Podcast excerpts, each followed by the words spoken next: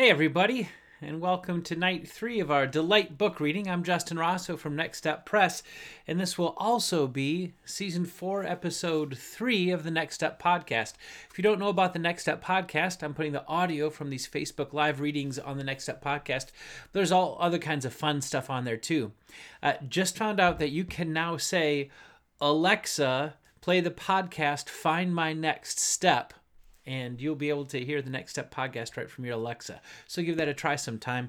Uh, maybe when we're done here, you'll be able to hear either last night's episode or tonight's episode, just the audio though. So tonight we're reading again from this book on delight. It is October 7th. It's been another beautiful day in Michigan. Really windy today though. The the leaves are all changing colors. The wind was whipping off the lake. White caps on Lake Chemung here between Brighton, Michigan and Howell, Michigan. Uh, if you know our story, you know we're adventuring. We're living with M- Miriam's mom, Joni, here in Brighton. Uh, Joni's out with her aunt Elva, taking care of her. So hello to Aunt Elva and to, to Mom Kay. So so good you guys could be with us tonight as well. Tonight we're looking at chapter four, delicious delight. Uh, we've already looked at that kind of opening image of mutual delight between a parent and a child. And then we've been kind of taking this this word cloud idea, biblical in, in Hebrew and in Greek, the biblical word cloud for this concept of delight. I don't know how often you use the word delight. Maybe you would say joy or excitement or pleasure or uh, whatever the word it is that you would use, delight is that kind of joyful response, that intimacy between two people that brings uh, rejoicing and joy. So we've looked at already in, in our first two podcasts, the first three chapters, we looked at, uh, first of all, joyful delight, things that make you go, woohoo! Uh, and then we looked at thoughtful delight, things that make you go wow you know it just it fits together. It all comes together and you can see the big picture and how all the pieces work. And then uh, in in chapter three last night we got to look at things that uh, things that make you go wee! Uh, that'd be playful delight sha'ah in hebrew. So whether you're just joining us now or uh, you've been here all along welcome. I'm so glad you, you're here as we get to take a next step following jesus together Hey, uh, one more thing before we start. Uh, my wife last night invited some people on Facebook to watch with her, and she even started a watch party, and that kind of drove some some interest and some participation. And that's really great. So maybe that'd be something you might want to try one of these nights. Host a watch party or invite your friends to come in as well. You can watch it live or after the fact, but it's just kind of fun to have more people involved. Already in the first two nights, we've had over a thousand people tune in combined between the two, and we just love to keep the momentum going. So uh, thanks for joining us. Invite some friends, some family members as we dig into delight. Now, tonight we're looking at chapter four delicious delight, things that make you go, yum. What are some of your most favorite things to eat? I'm not just talking comfort food here. I mean the bite that when you put it in your mouth makes you go, mmm, oh man, yum. Is that good? Oh, wow. Oh, does, does anybody have a napkin? That mouth-watering, delicious, flavorful, scrummy kind of wonderful. Do you know what I mean? My great grandmother made a coffee cake with large plump raisins and a white icing that wasn't too sweet with just the right amount of spice so that when you put it in your mouth, the sharp spice and the juicy raisins and the touch of icing combined with the moist cake to melt in your mouth and make you go, yum. A bar and grill down the street from us has a coriander crusted ahi tuna on their menu. They take sushi grade tuna and dust it with ground coriander and then sear it at high heat so the coriander forms a thin crust, but the center of the tuna is still bright pink and juicy. And then they drizzle it with the magic honey, butter, and citrus sauce that just drips off your fork. One bite, and you start guarding your plate from people who like to share food at restaurants. uh, Scott, my brother-in-law, that's a that that one's dedicated to you hey, my mom and dad just started a fa- my my mom and dad started a family tradition two years before I was born that has continued on to the third and one day fourth generations. New Year's Day morning, we always celebrate with a steak and eggs brunch. Of course, the steak must be charcoal grilled, and of course, most years that means shoveling snow to get to the grill, or find the grill, and maybe even chipping ice out of the bottom. But when those steaks come in steaming out of the cold and the meat is red and juicy all the way and pink all the way through, salted to perfection, and you get that bite of summer in the dead of the long cold winter, it makes the new year seem full of possibilities. If you take the fish you just caught and, and I've done this with walleye and crappie in Michigan, with sand bass and striper in Texas, and with snapper, grouper, and mackerel in Florida. I'd like to add northern pike to that list after this last summer. If you take fresh fish you just caught that day and saute it in butter, olive oil, lemon juice, and Chef Paul Prudhomme's blackened redfish magic, until it starts to fall apart, but while it is still firm, and then spoon that beautiful flaky fish into warm, fresh corn tortillas and cover it with a slaw made up of shredded cabbage, lemon juice, mayonnaise, salt and pepper, and fresh chopped white onion, and then squeeze a slice of lemon on top, you will think you have died and gone to heaven. I could mention the amaretto Italian ice cream I found in a cafe in northern Germany, or real Lübecker marzipan covered in dark chocolate and eaten in the city of Lübeck, or the glass of Rhine wine I drank one golden afternoon on a ferry ride down the Rhine, or the red wine I shared with my wife at a small winery up in the mountains of Colorado when the owner invited us back to pour and cork our own bottles to take home. Or the butterhorn recipe passed down from my wife's grandmother to my daughter that draws delighted oohs and ahs from the crowd every Christmas. But perhaps the most wonderful taste explosion I have ever but perhaps the most wonderful taste explosion I ever had came from a cookbook sold by the University Musical Society in Ann Arbor, Michigan, one season when I was the associate conductor of their choral union and my wife sang alto. First, you skin and core a fresh pineapple and cut it into thick rings. Then you grind whole peppercorns in a mortar and pestle, not too finely, mind you. You want big chunks of peppercorn that you now press firmly but gently into the flesh of the pineapple. Spray the fruit lightly with olive oil on both sides, then sear on a very hot charcoal grill. It won't take long, but make sure you get a good crosshatch marks on both sides. Placing each grilled pineapple ring onto an individual dessert plate, scoop a large helping of quality vanilla bean ice cream into the center. Then drizzle the whole thing with the reduction of almost equal parts orange juice, triple sec, tequila, and honey that you've had simmering on the back burner for the last half hour. When you take that first bite of the warm, juicy pineapple and get the sharp bite of the peppercorn, the cold, creamy vanilla wedded to the sweet but tangy drizzle, your mouth throws a party in your honor with streamers, balloons, confetti, and a big band it rented for, out for the evening. Just talking about it makes me. Mm, my, I think I need a napkin.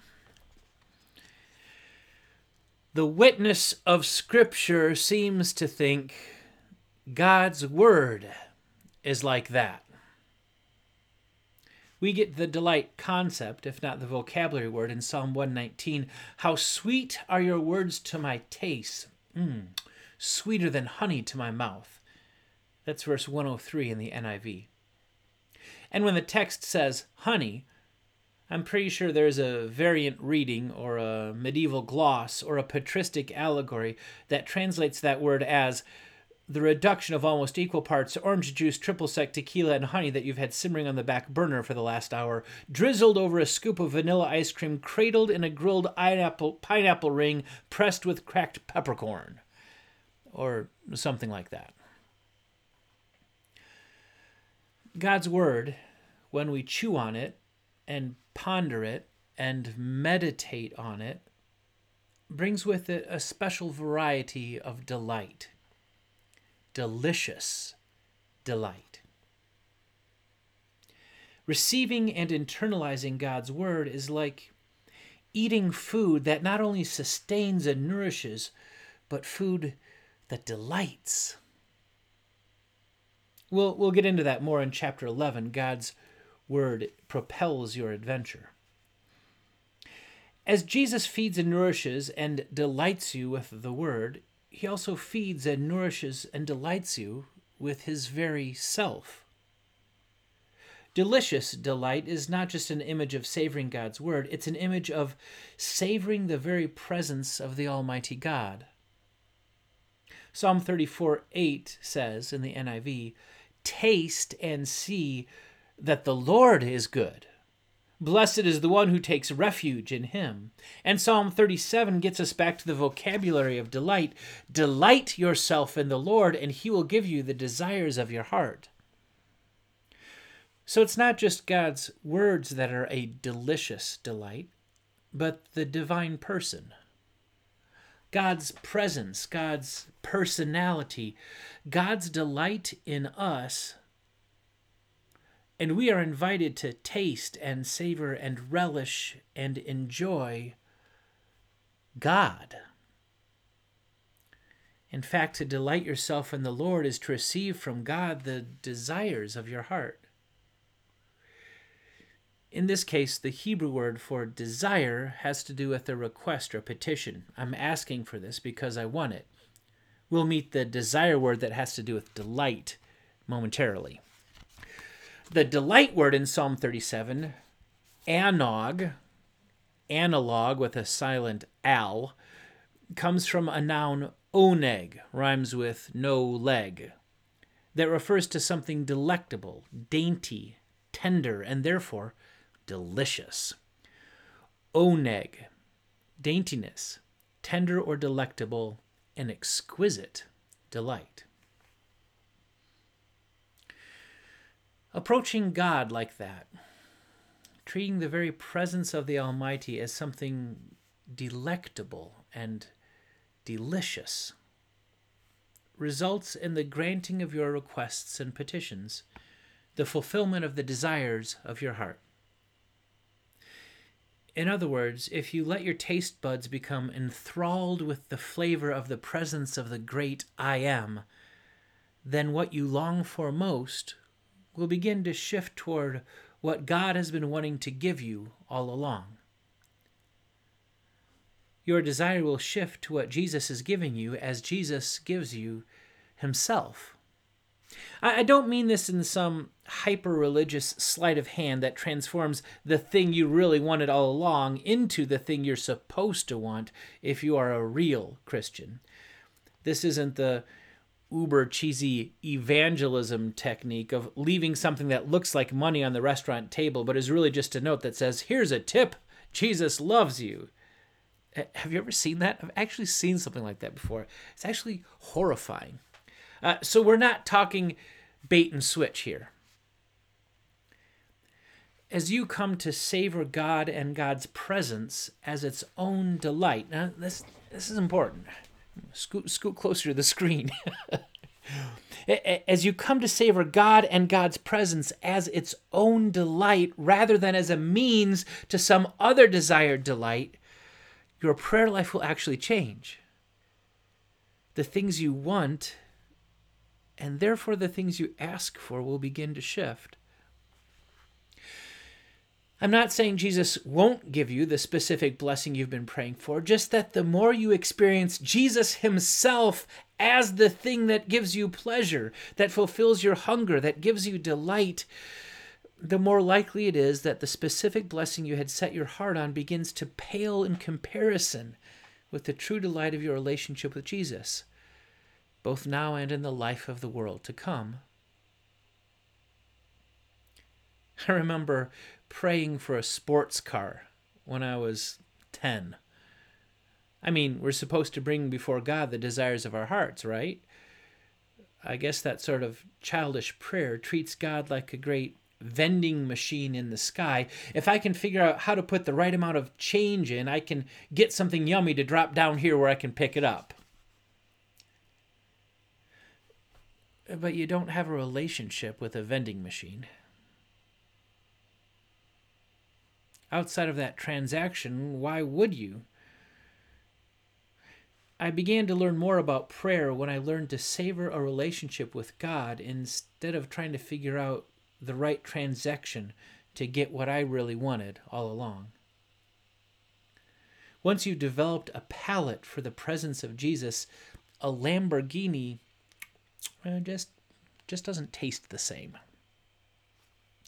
At least that's what I think Psalm 37 verse 4 is getting at. Delight, anog yourself in the Lord, and he will give you the desires of your heart.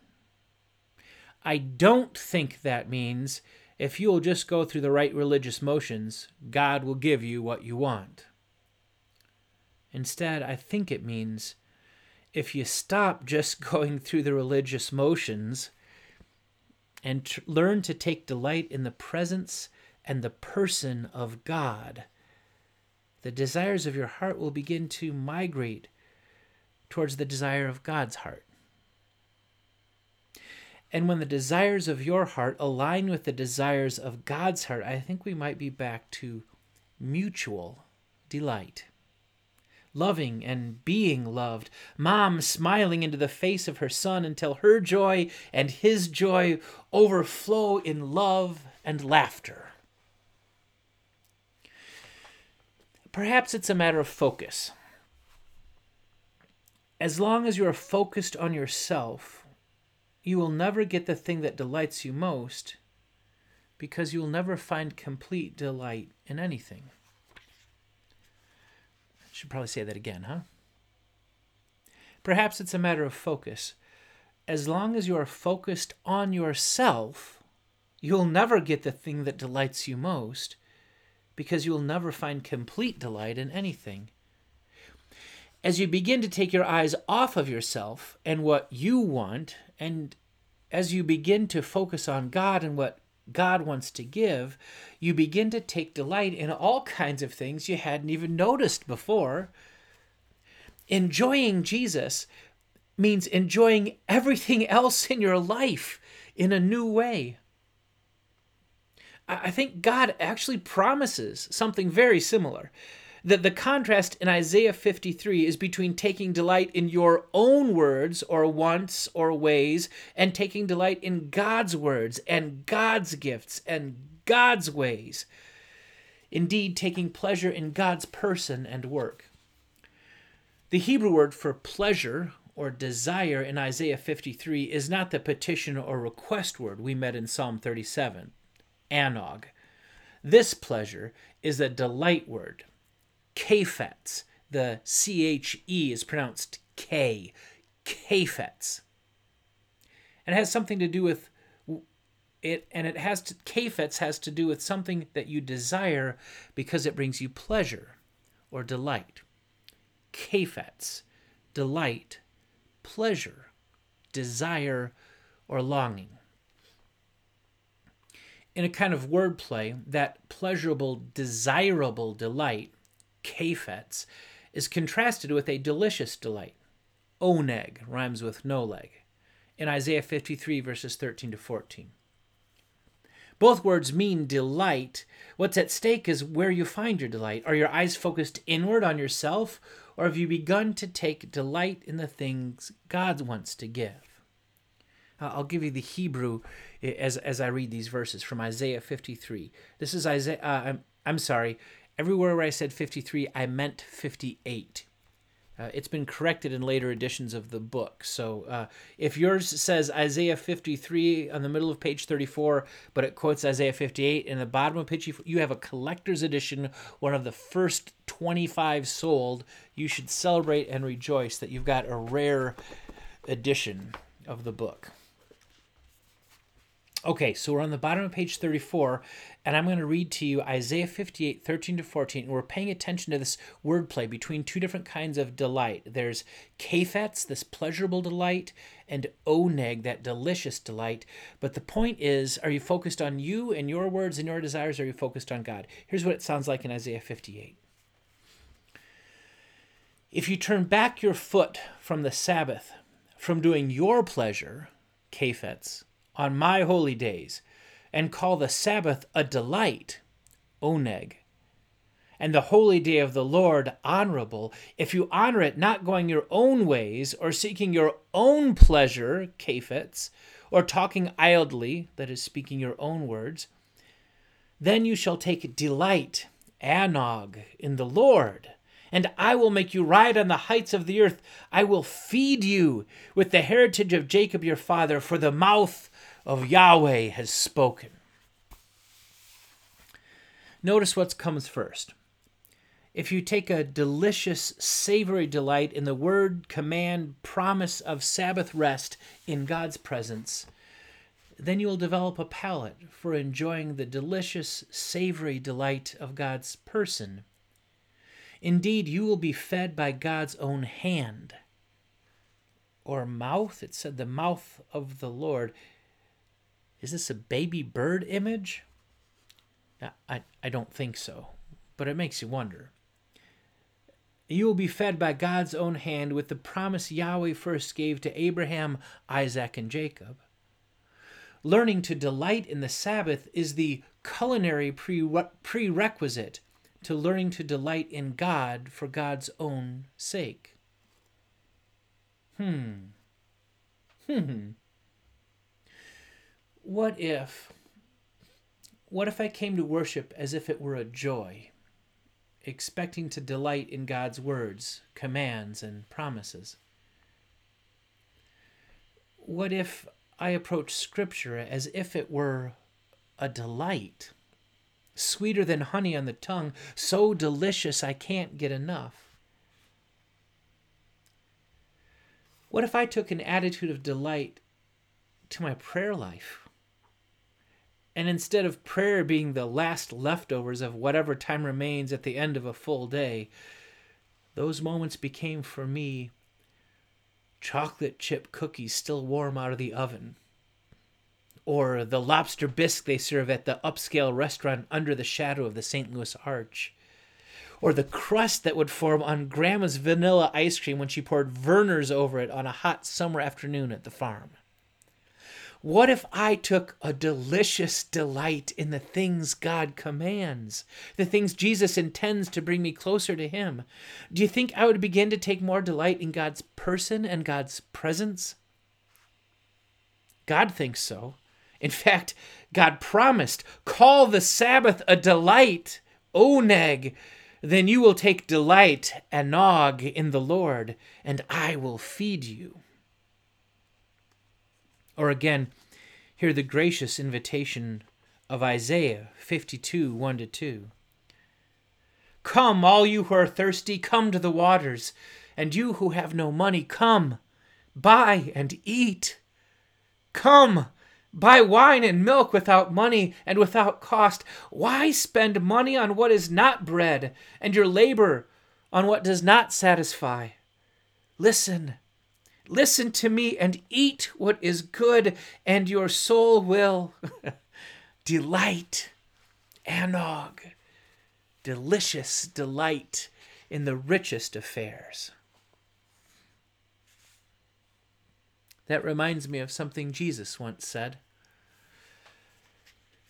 Very truly, I tell you, you are looking for me not because you saw the signs I performed, but because you ate the loaves and had your fill. Do not work for food that spoils, but for food that endures to eternal life, which the Son of Man will give you. For on him God the Father has placed his seal of approval.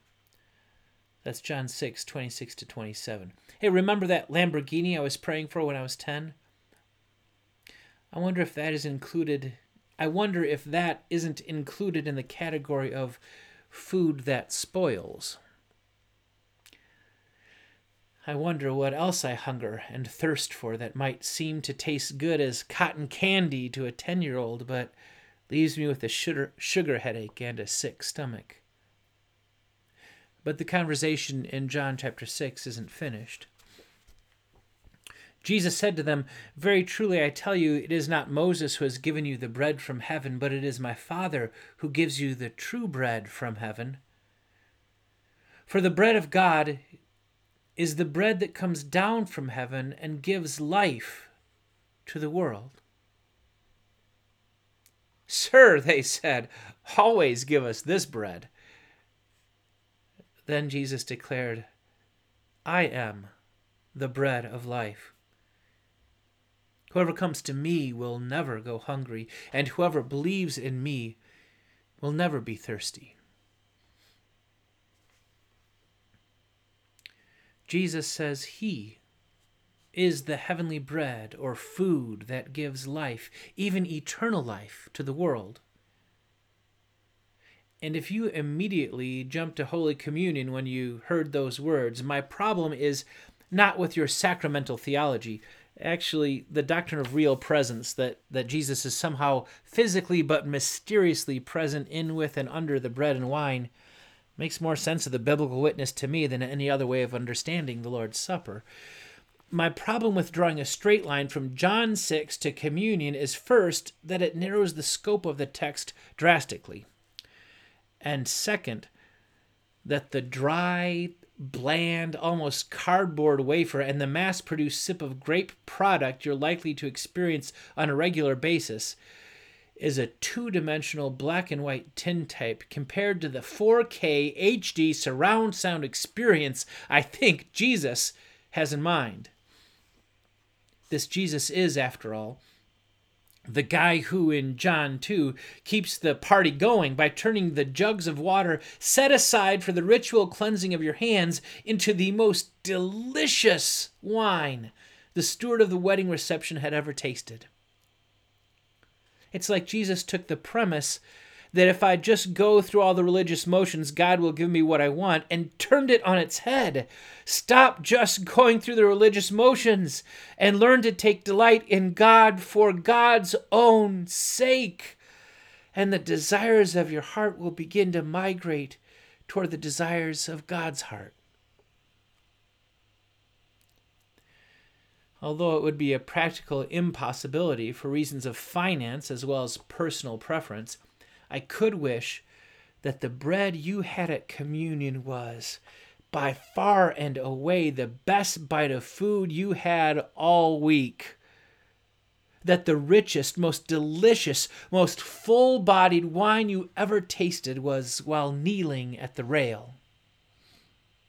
Because when Jesus gives you Himself, in the promise of the Lord's Supper on Sunday or in his word of promise during the week, when Jesus gives you himself, he is not asking you for your own good to choke down some health food shake with unidentifiable chunks of nutrients that taste even worse than it smells. Rather, Jesus is inviting you to experience and to explore the delicate balance and delightful bouquet of a wine fit for the banquet table of heaven. Jesus is inviting you to enjoy and relish the most succulent morsel you have ever had the pleasure of savoring.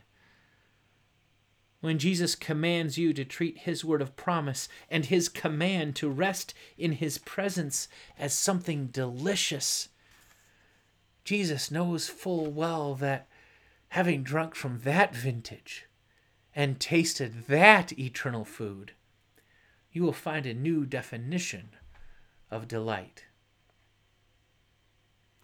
Following Jesus isn't supposed to be a bland and heavy burden. Following Jesus is a delicious delight. Jesus gives you Himself. Mmm, yum! What the crowd said in confusion, we pray in faith. Sir, always give us this bread. Amen. That was chapter 4, Delicious Delight, from the book Delight Discipleship as the Adventure of Loving and Being Loved from Next Step Press. You can order a copy in the description or find out more about it at uh, community.findmynextstep.org. Hey, thanks for joining us tonight. Look forward to spending some time with you again tomorrow at 8 p.m. Eastern, 7 p.m. Central. Uh, if you get a chance, I'd love to field some questions. We read two chapters yesterday, so we'll have a free day on Friday. If you've got some questions about the Delight book or about Next Step Press or about what's going on with me and my family, I'd love to hear those. You can put them in the comments of this Facebook video. You can post them in our Next Step Community Facebook group. You can email them to me, justin at findmynextstep.org. Uh, I'd even love to see one of your favorite, most delicious family recipes. I, I know I kind of went on at the beginning of that book, uh, on and on with those recipes. And my, my hope was that as you read the book, you'd get to, you know, like the second one and be like, all right, I know, I know what he's talking about. And then you'd read the third one and kind of roll your eyes and read the fourth one, and all of a sudden you'd notice that you're kind of you know, salivating a little bit. And by the time you get to like that fifth one, the one with the grilled pineapple, oh man, is that good? You finally like gave in and let yourself experience the imagination of that flavor, that explosion. That's what I was going for. Uh, whether it worked or not, I'll let you tell me. But hey, thanks for joining me. It's always glad to have you here in the Next Step community. We'll see you next time at Next Step Press.